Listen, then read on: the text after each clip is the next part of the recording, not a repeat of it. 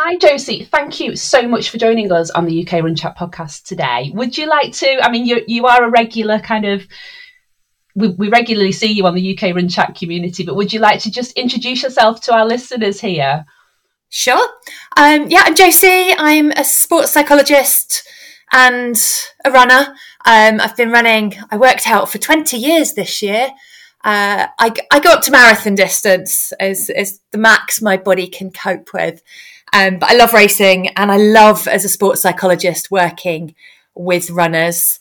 Um, so I do lots of one to one work trying to get athletes to enjoy their races a bit more, to get the most out of themselves.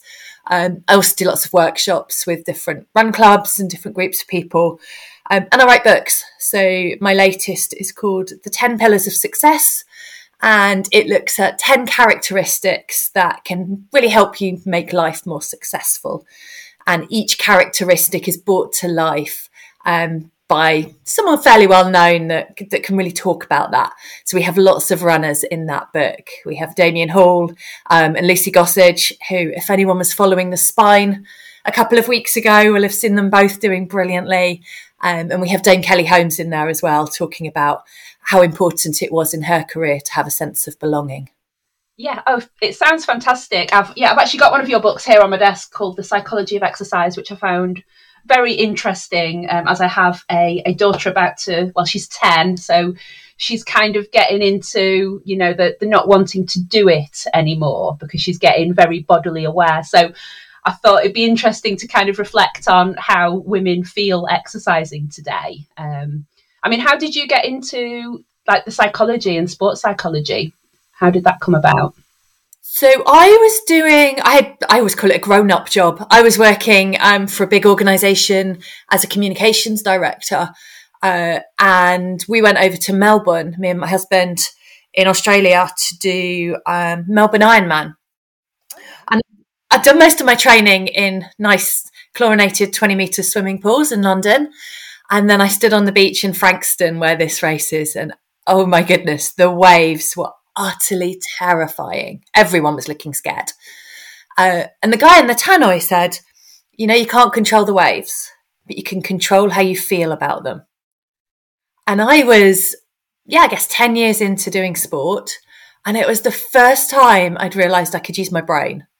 So I don't really have a body designed particularly well for, for triathlon, my sport, but if I use my brain a bit more, I might be able to do better. And it was just one of those moments that was proper light bulb moment. And I had a great race. And when I came back to the UK, I started looking into kind of sports psychology, which wasn't really talked about 10 years ago, um, and doing a bit more research into it. And a couple of months later, I quit my job. I went to do a conversion course at university for a year. I then did a year's master's in sports psychology. Um, and then I realized there were another three years of training to do in order to be properly qualified. Uh, so I had to do that as well. Um, but then 10 years later, here I am. Yeah, gosh, what a powerful moment then for you. That, that one kind of meeting, how, how, how a life can change. So, you obviously really enjoy working with athletes. Do you work mainly with runners then, or is it any kind of sports people? Um, I think I've worked out, I've worked with 28 different sports now. Um, and lots of the, not always just sports, a lot of the tech, the, the tools we use in sports psychology work equally well across, um, I work a lot in medicine, um, in education, with business people. So exactly the same tools and techniques and approaches we use with athletes also work in business too. So it's a complete mix. Um, I do have a soft spot for runners. Yes, yeah. You're a runner yourself. I know you're coming back from it. Is it a broken toe you've had? Yes. Christmas Eve, I tripped over a water bottle that had been oh, left in the middle of our living room floor. Yeah. And toe. Oh no, we've all done it. I've broken my toe on a duvet cover before now. Oh no. Yeah, it's just something silly that puts us out for a while. So you're back. You're back at it now? Is it feeling okay? It, yeah, I did a run on Monday and it's still feeling a bit wobbly, so I, I might have a little bit more time off. Yeah. Oh, yeah. We'll take it easy. Well, today we're chatting about ultra marathons um, and just pushing ourselves a little bit further. Now, um, Threshold Sports have arranged this chat, and I was excited when I read about the Ultra 50 50 campaign because Um, they've set an ambition, haven't they, in the Threshold Trail series um, to achieve at least a 50% female participation. Um, you know, for this this summer's races and beyond. So they they do the Race to the King and the Race to the Stones, which are both 100 kilometre races. Now, um, this particularly interests me. Um, I I have done ultras before. Um, at the moment, I kind of I feel like that distance is beyond me at the moment. I'm kind of in perimenopause, so I'm I'm kind of intrigued to hear your your kind of tips for helping women. First of all, believe they can get to that point where they want to do an ultra marathon, and secondly, like how we can get the best out of ourselves. So, um, I think figures. Um, they did give us some figures about female participation in UK running events. So it's actually dropped post COVID, which is quite sad, isn't it, to see because it was on the rise. I mean, what are your thoughts around this just initially? I can see why it dropped post COVID. I think for my perception is women had it really, really tough during COVID of taking on far more responsibilities than even before we normally have, and particularly caring responsibilities. Yeah. And I often know that when I work with men and they've got a challenge they're really up for, they get super excited about that challenge and they've entered and they're off doing it. Whereas yes. women tend to take, or some women will take longer deciding whether they can justify it and how are they going to cover childcare or other responsibilities? And is it fair to spend that money entering something on themselves rather than on their children? And so it does seem to be there's a lot of guilt that sometimes goes into doing something that's purely for ourselves and the time that will take away from some of the responsibilities and the caring we feel we should be putting into other people.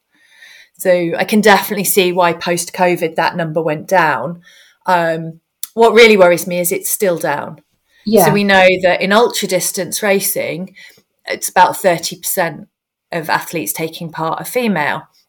Um, and there's no reason physiologically wise why that should be.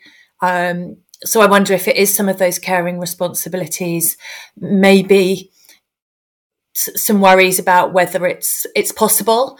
I often find guys will enter a race and then figure out how they do the training and how they're going to fit it in and whether it's possible but they'll just get on with it and yeah. women will will be much more um, focused on can i do that they almost need to be in a good place first and then they'll enter a race a man yeah. will enter a race and then figure out how on earth you do it yeah so we, we kind of like to be more prepared don't we and know, totally. know we've got this and, and, in a way, that's a great thing. Yeah. It's really important that we don't just go off and start trying to run huge distances. We do need, everybody needs to build up um, responsibly and not putting their body under too much pressure and increasing a little bit by little bit and really, really preparing exceptionally well.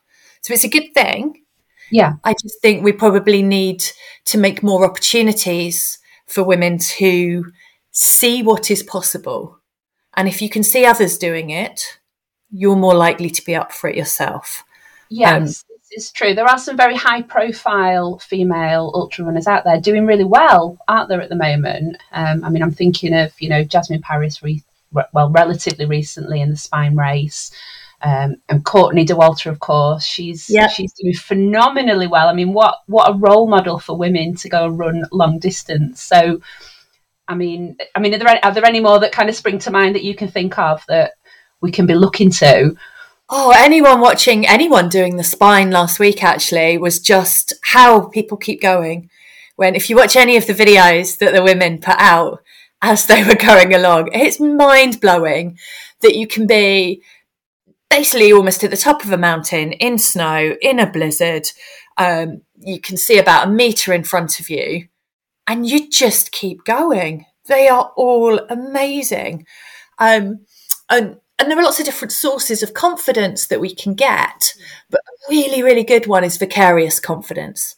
So it's seeing other people that are a bit like us going out and doing things we would like to try. And you kind of look at them and go, oh, well, if they can, maybe I can too. Um, I am not going to go off and after watching Lucy Gossage do the spine and watch her videos. Did really well, yeah. There's no way I'm going to go and do the spine, but it does make me think.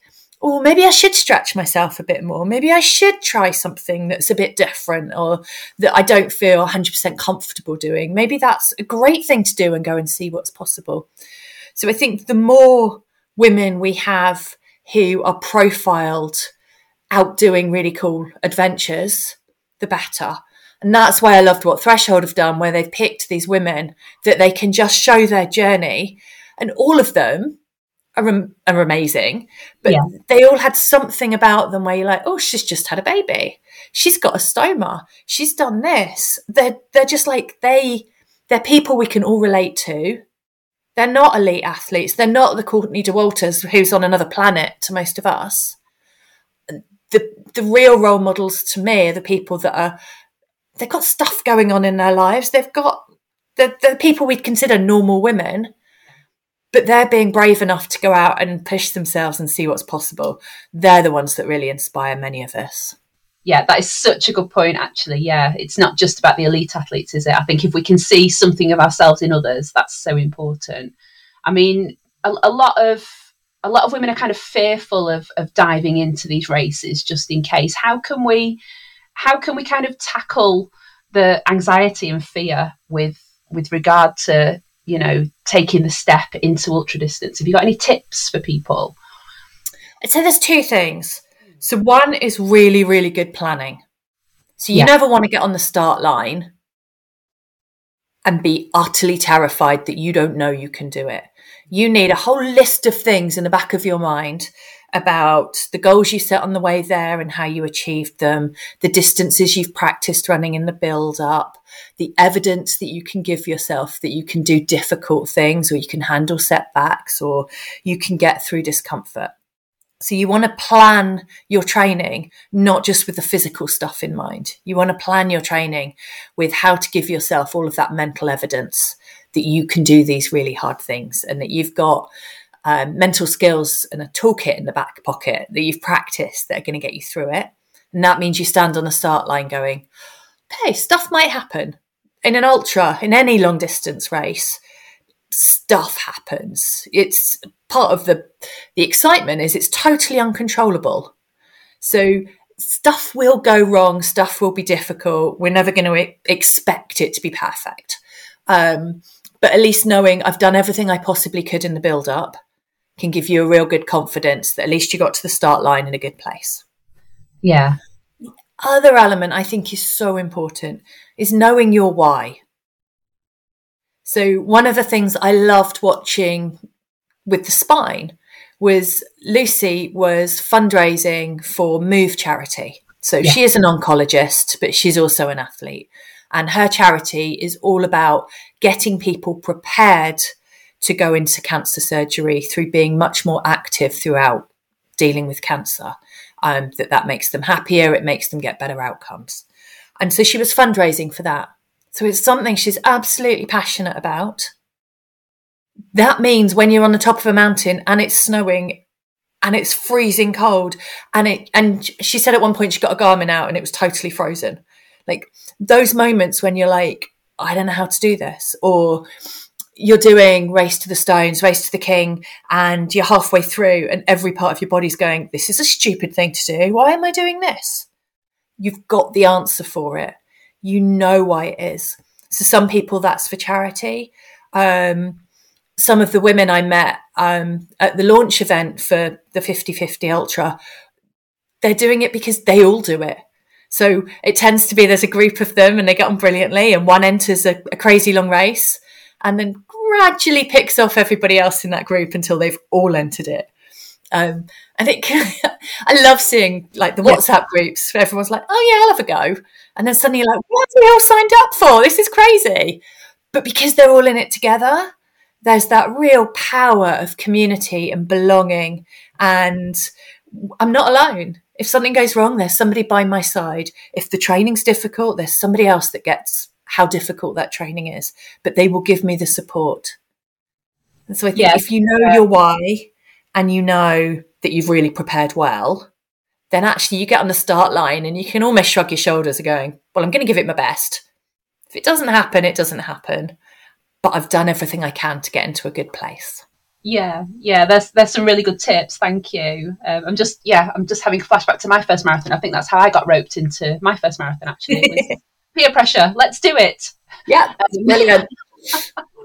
so, I mean, there are ultras are obviously difficult races, aren't they? So there does have to be some kind of acceptance there that it will get hard as well, because there is going to be a moment in in any long distance race where you think I can't do this because you're you're tired.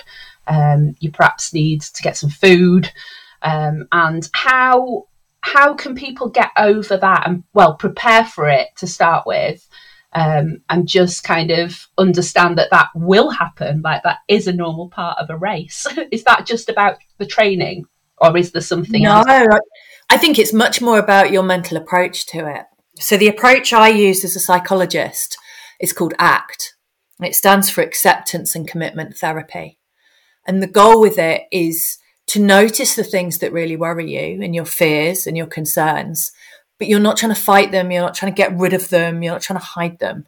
You actively listen to them and you learn to sit alongside them so that you can get more uncomfortable with those thoughts of, I can't do this, or this might be embarrassing if it goes wrong, or I could fail. So we're not trying to get rid of them and squash them. We're trying yeah. to go, yeah, I could fail. It's a difficult thing to do. But I'm going to do it anyway because. And that's where that why comes in. And it could be about our bigger purpose. It could be about the values that we hold very closely to us. It could be about the role model we're trying to be to others. But it's all about accepting that we're trying to do something hard. And that's a good thing it's good to push ourselves out of our comfort zone. It's good to to be able to sit with difficult, uncomfortable feelings at times and still do the thing that we want to do. So I think a lot of it is about the approach. And then a really simple thing that I see most ultra runners dropping out because of is sugar. Right, because, because of sugar. What, too much sugar or not enough? No, not enough. So the, and this is the only part of nutrition I ever strive into. But our brain is about 5% of our body weight. Yeah. It takes 20% of the fuel that we put in our body, and mainly glucose. That's what it loves, that's what fuels it. When it doesn't get enough glucose, we tend to think with the wrong part of our brain instead of being able to access the part of our brain that is very logical and rational and makes good quality decisions, we start to think with the threat part of our brain, which is highly emotional, has lots of black and white catastrophic thinking, and goes a bit haywire. Yeah.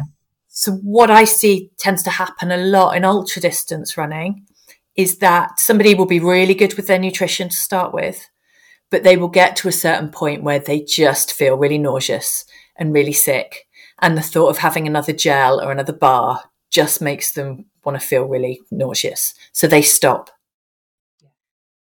And it isn't the physical element that that necessarily impacts, particularly, it's the mental one.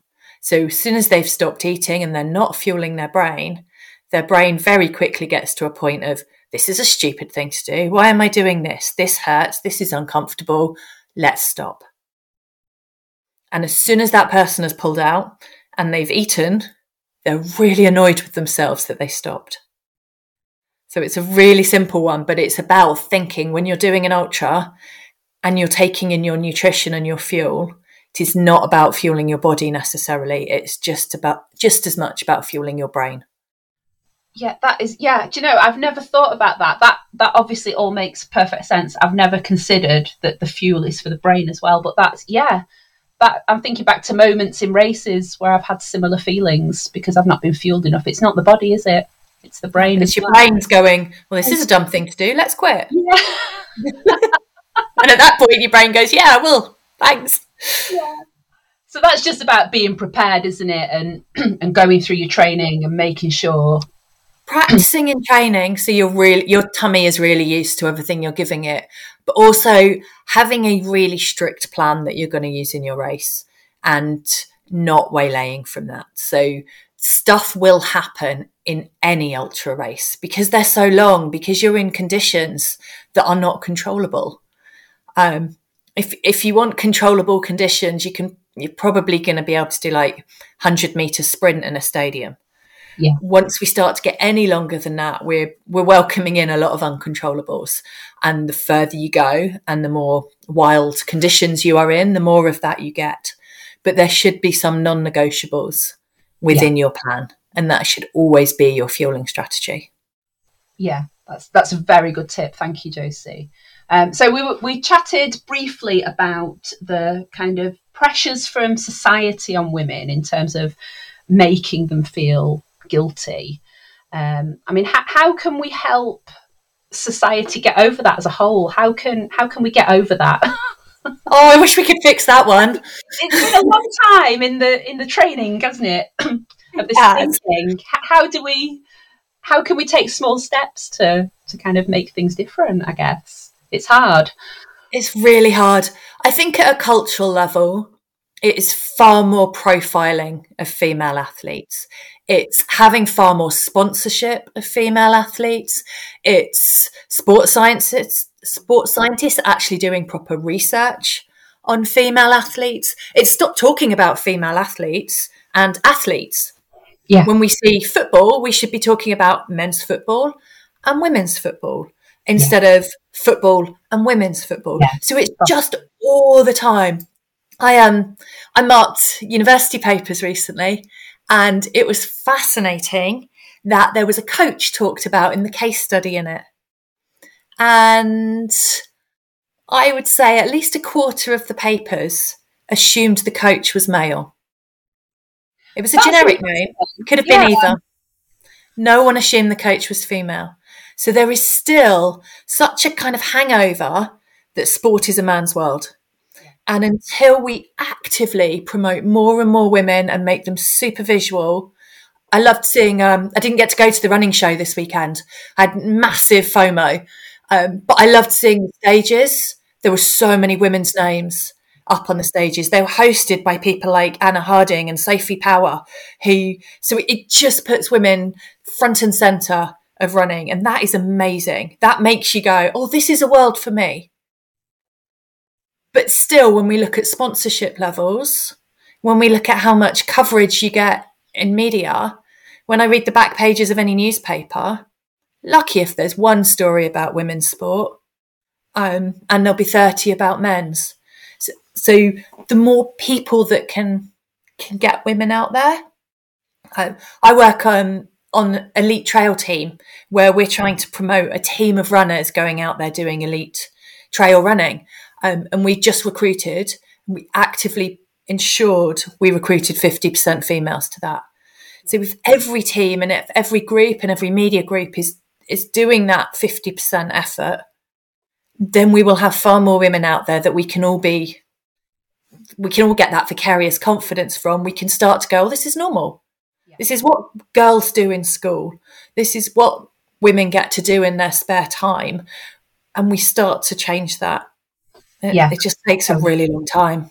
Yeah, it does, sadly, doesn't it? It's so important. And I guess now is the point to mention it's the, the whole debate that comes up every time we see something in the news about somebody being attacked while they're out running, or it's all about women's safety, isn't it? You know, do women I, I, guess a lot of us do fear going out sometimes in the dark or on our own. That can have an impact, can't it? Massively. I um I remember finishing. I was working on a British athletics camp, um, doing some online work, and I finished about six o'clock on a Sunday night. And I was like, oh, I'd love to go out for a run. My husband's looking at me like I'm crazy. Like, well, why not? And I'm like, because it's dark and it's winter and I'm not safe. And it was honestly like a little light bulb. And he was like, you have to think about that, don't you? It's like, yeah, we all do. And a guy, a guy has twice as much training time because they can just go out and run whenever they want, and they can probably wear headphones.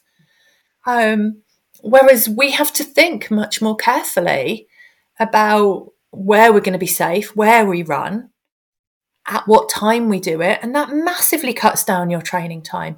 So, a woman trying to train over winter trying to train for an ultra is going to struggle to fit in some of those long runs to be able to get them in daylight hours when they're not supposed to be working or picking up children from school or all the other things that are on your plate.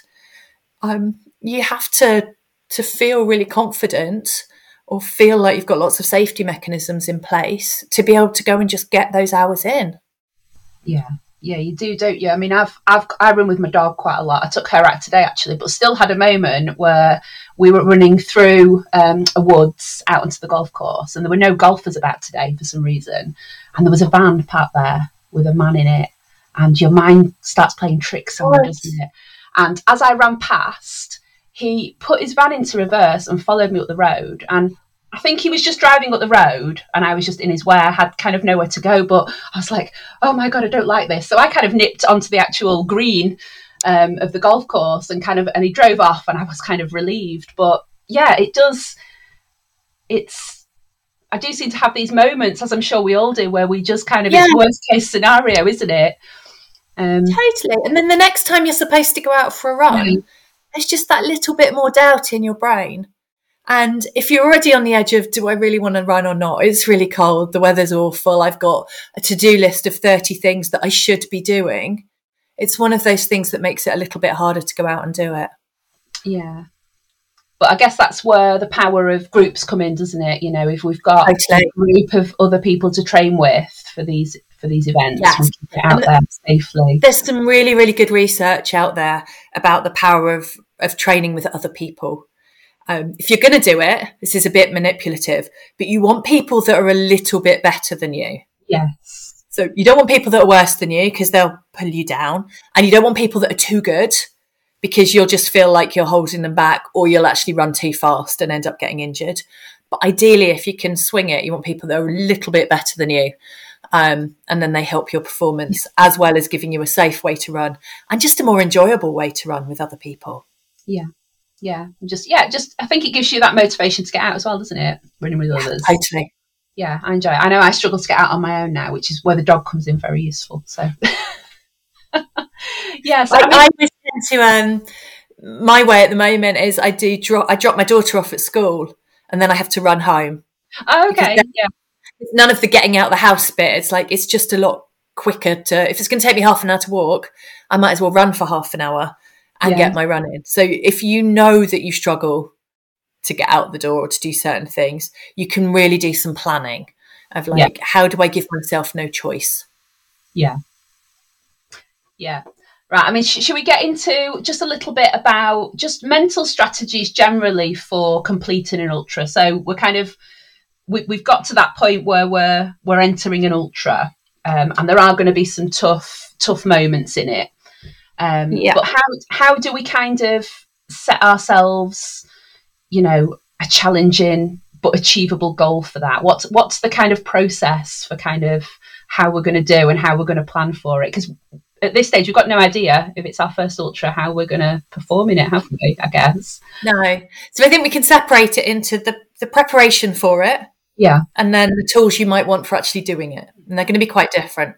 Yeah, the preparation for it you want three types of goals that you're working on. Right. So you want an outcome goal. And an outcome goal is something that's really motivational, gets you super excited, almost like the twisty tummy. Can't wait till I do that. But going to be quite uncontrollable. So that might be finishing your first ultra distance.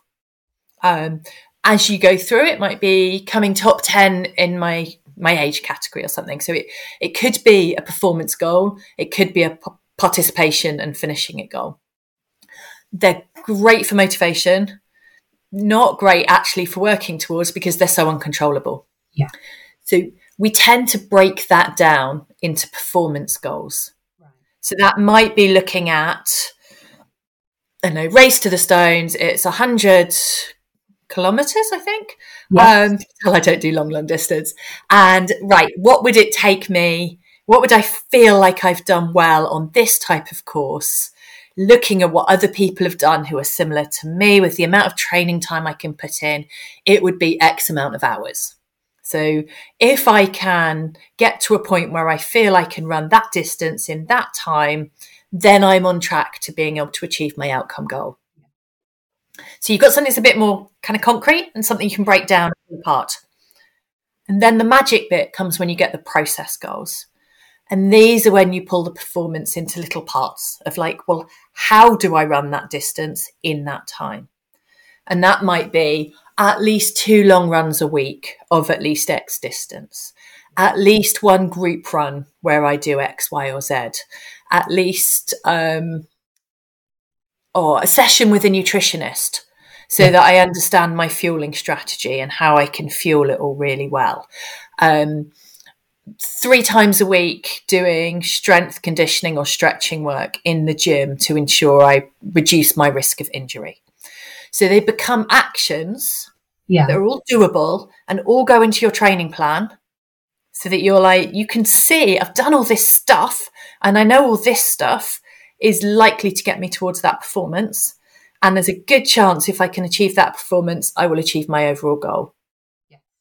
But you're not thinking about the overall goal because the overall goal is terrifying. It's yeah, that's huge, isn't it? And a bit yeah. scary. Yeah. Big. You're looking at it like, yeah. whoa, I can't do that.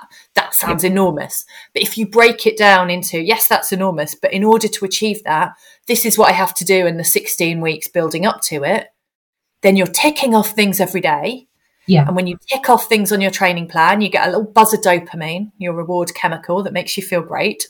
Yeah. And you get to see you are doing all of the things necessary to get you achieving that big thing. Yeah. So it takes a lot your belief, I guess, doesn't it? Your self belief that you can do it. Yeah. Yes. it's important. Yeah. So, so yeah. that I think is really important in the build up. Okay. So that you can stand on the start line going, look at all the stuff I've done. These, yeah, all these, those things I've ticked off. Yeah, that's very satisfying in itself, isn't it? Yeah, tick totally. that. Um, and then in the race itself, there's two big areas to think about. And this stems from kind of basic biology. So when sports science began, I think around 130 years ago now, they started really trying to study how people could get the best out of their body. And they, they used to think that you would put fuel in your body and it would share itself around and you would use up your muscles until there was no fuel left in them and then you'd collapse. Um, and obviously, we've got a bit more sophisticated than that now. And, and they actually do things like muscle biopsies when someone says they're at total exhaustion. And they found that when they do that, there's still about 30% of energy left in your muscles, even when you feel like you can go absolutely no further. So simply remembering that fact yeah. some of my athletes have found very helpful. That when their body is screaming at them, I can't do anymore, they're like, you got 30% left. You're absolutely fine. yeah. Um, so if there is 30% left in those muscles, there is something else that is stopping people. And the latest theory on this is a biopsychosocial social model, which says that to push ourselves further, we first need to increase motivation. Okay. And when that is totally maxed out, we need to reduce our perception of effort. We need to make what we're doing feel easier. How do we do that then? Do we go so to increase your motivation? Um, you need a really good reason to be running. Yes, which we've already. So that's your why, right? Yeah. But, so if I was to give you a million pounds to finish Race to the Stones, I'd reckon you'd do it. Yeah, yeah, that's definitely an incentive. Yeah. so um, we can up the motivation pretty high. However, if I was to say I'm going to give you two million pounds, that wouldn't really make any difference. Hopefully, unless you're a millionaire, an extra million is probably not going to make that much difference. So we can definitely max out our motivation at points of like, yeah, this is as much as I have to put into what I'm doing. And at that point, we need to reduce perception of effort. So right. we need to make things feel easier. Um, one of the things that's used a lot by runners is caffeine. Yeah. So caffeine doesn't just help give us that kind of that almost feeling of physical energy and alertness. One of the things it does is actually reduce how difficult things feel. So it can be incredibly helpful in the later stages of a race to help things feel a little bit easier. Um, another one is um, smiling. Yes. Really simple, but I love it. Um, where the research suggests when we smile whilst we're running, it, re- it reduces the um, or improves the efficiency of our running, but it also tricks our brain into thinking what we're doing isn't as difficult as it is. So it reduces our perception of effort. Um, and this one's tricky in ultras because there aren't many supporters in most of them. But there's additional research that says when um, somebody smiles at you, you also tend to do better. Yeah. So okay. they put cyclists on lab bikes and they flashed up um, subconsciously pictures of smiling people and grimacing people. And the people that saw the smiley people were able to go, I think, 12% longer than the people that got the grimacy ones. Wow, that's that's so, a big difference. Yeah. Yeah. So it's not so helpful on an ultra because there's far fewer people watching. But certainly for like big city marathons, big 5Ks, 10Ks, to be able to look into the crowds and smile at people and have them smile back is a really nice boost. Um, and to build it into a mantra, smile every mile is a really lovely one. So every time you go under a mile marker or to the side of one, you smile, tricks your brain. Yeah. Oh, that's nice. I like that. Um, yeah. Other things like. Do you use Sorry? mantras yourself? Do you use mantras? I, I have used them before and they are effective actually. Yeah. What's your favourite? Um, it's usually um, just keep moving. I, I just kind of re- repeat it to myself, just keep moving, and it does work. It kind of gets my brain in in the rhythm. Kind of say it rhythmically. It does help. Yeah. Yeah. There's two types we tend to use, and both of them then again help reduce the perception of effort. So one will be a motivational mantra, yeah. and it's usually reminding yourself why you're doing it. Yeah. Um, so that's particularly relevant if you're doing something for charity. Yeah. You're running for charity, thinking about those people that you're doing it for is very good. If there's a specific goal in mind, um, I'll often work with people that are trying to qualify for something or younger athletes that are trying to get their first England vest or a GB vest. And having that in mind for them is incredibly helpful. Of like when your body wants to back off a little bit, but you're like, I want that vest, I want yeah. that vest, helps keep you going. Yeah. The other type of mantra is an instructional one. So, like, you're just keep moving, um, which can either be an instruction to your body, which is quite generic, keep moving, one foot in front of the other, keep pushing forward, or it can be quite technical. So, for me, the technical one I have is head up because I know when I'm tired in a race, my head starts to go down. I slouch, I don't get as much oxygen in my body, and I'm shuffling along. I'm more likely to get injured or trip.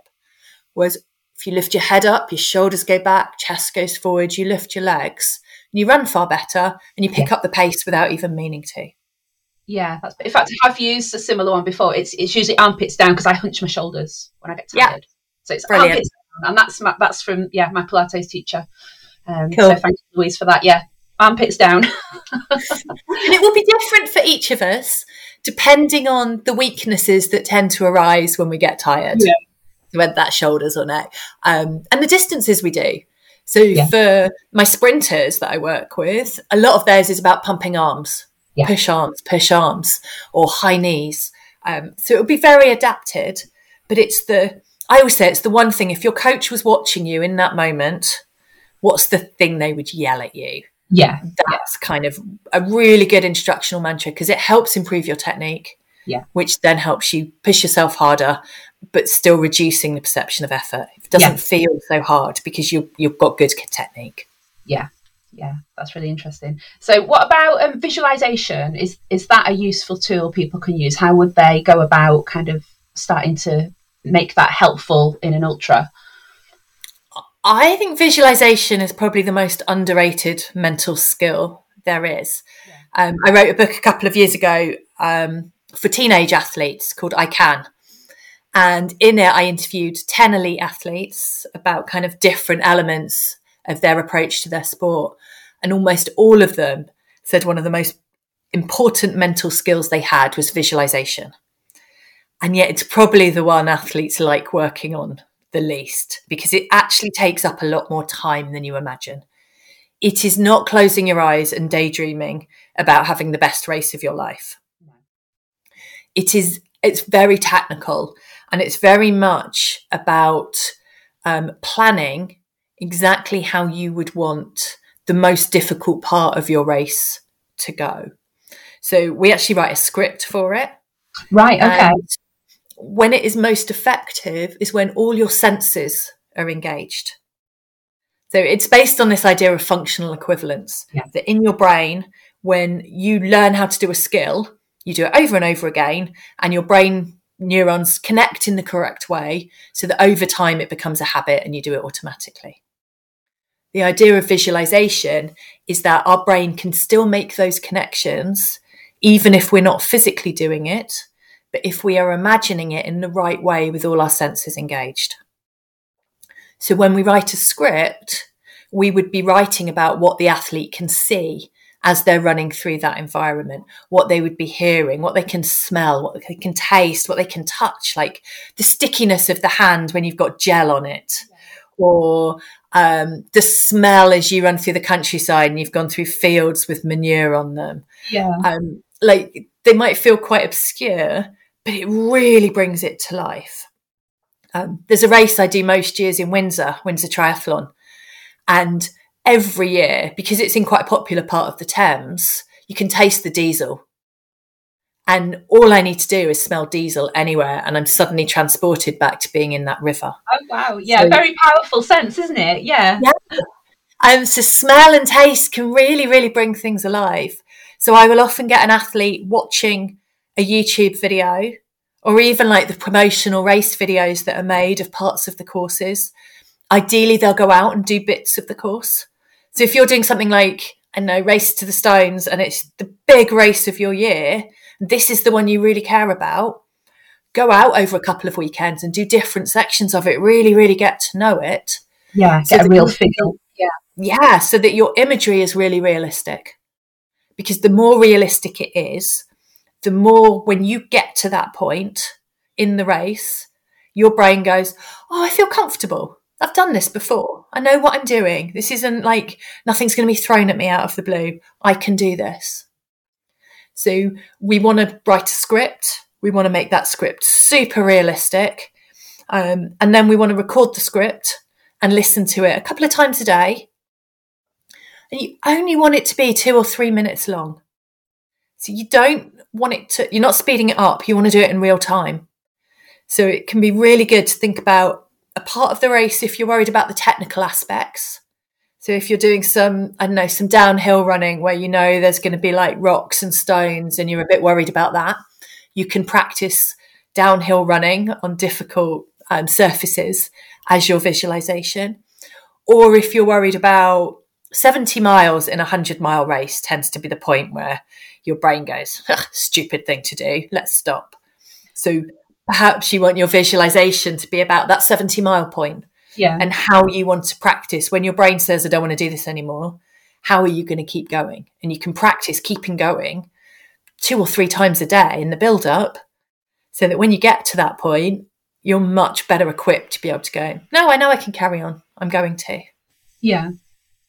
Yeah, that's that's really fascinating actually. So in this kind of um, script and the recording that you do for yourself, are you talking in the first person or are you actually talking to yourself as in you will do this? What is there a is there a right way or a wrong way to do that? No, that's a really interesting question because there's no best practice yeah. that I have seen. So some people like to watch from above yeah and see themselves as the little runner on the trail and what they're doing and other people like to see it through their own eyes um, and I've yet to see research. There is research into it, but I've yet to see one that says one is better than the other. Yeah. Um, okay. Um, or for different environments. I think it tends to be what works for you. Yeah. How do you like to see things? Yeah. Oh, fascinating. Well, yeah, I've never tried it that way. I've just kind of tried the actual visualization. So I'll definitely give that version a go. Um, so, yeah, if, if you're listening out there and have tried it, let us know how you've got on. Um, I just want to ask you uh, one more question, Josie, while you're on, because I've I've experienced a couple of occasions during races where I've had panic attacks. Do you have any advice for a getting over them quickly, um, and b just preventing them, really, kind of preparing for them and avoiding them because it's not yeah. a nice place to be when it happens. It's not. no, um, we did a whole podcast to go through the reason why they appear. Um, and maybe we can do something in future where we go through that whole kind of why people get performance anxiety. Yeah. Um, and, and that's what I spend most of my time working with athletes on is performance anxiety. So that's quite common. Yeah. Yeah, totally. Um, particularly for a specific group of people. Yeah. Very intelligent perfectionists. Right. So okay. Yeah. Intelligent. You're quite perfectionistic. You really, really want to do well. Um, it tends to trigger much higher levels of performance anxiety. Um, so we won't go into the why they happen because yeah, okay, that needs lots of time. But there are two really cool tricks I tend to use when they happen. Um, and the, the very short version is that when you're feeling anxious, your brain sends two chemicals around your body in order to handle the threat that it is found cortisol and adrenaline. And one of the places they tend to go is your heart rate and your breathing rate speed up. Yeah. So most people, most runners certainly will probably have a respiratory rate of about 13, 14 breaths a minute. If you get super anxious before a race or even in a race, my breathing rate will probably go up to about 20 breaths a minute. And the problem with that is the threat system in your brain is constantly scanning your body to make sure there's no threats. Yeah. And if the breathing rate suddenly goes super high, it goes, oh, look, breathing rate's high, there's a threat. Yeah. And it sends around more adrenaline and cortisol and you get into a really horrible cycle, which is what tends to cause the panic attack. So there is a breathing technique that I find super effective called colourful breathing. And the idea is you breathe in through your nose a colour for four seconds. You hold for two and you breathe out a different colour through your mouth for six seconds. So you can pick whatever colours you want. So the the slow breathing gets you down to about five or six breaths a minute. So it stops triggering the continued release of the adrenaline and the cortisol.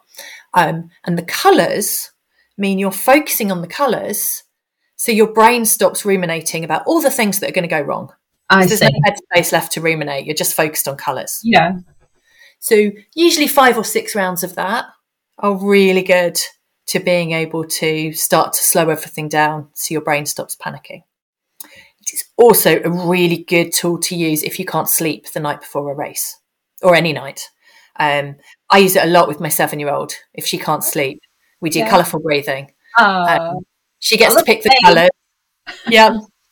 Well, she picks the colours, so then they feel in control. Yeah. But it's a really nice pattern that they can start to follow and then fall asleep in line with because it's basically tricking your brain into thinking it's a lot calmer and more chilled than it actually is.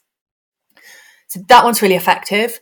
The other one is a grounding technique because what makes us anxious is usually not anything physical, because most of our lives now we don't have physical threats, it's psychological threats. Yeah. And the psychological threat is usually the outcome that we're worried about and what that means about us and our identity. So we want to move away from thinking about outcomes and focusing on what's going on now in the moment. What kind of tasks do we need to do?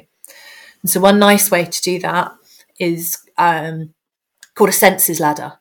Because one of the other things that happens when your amyg- your threat system is triggered and, and you've got the adrenaline and cortisol flooding your body is your senses switch off.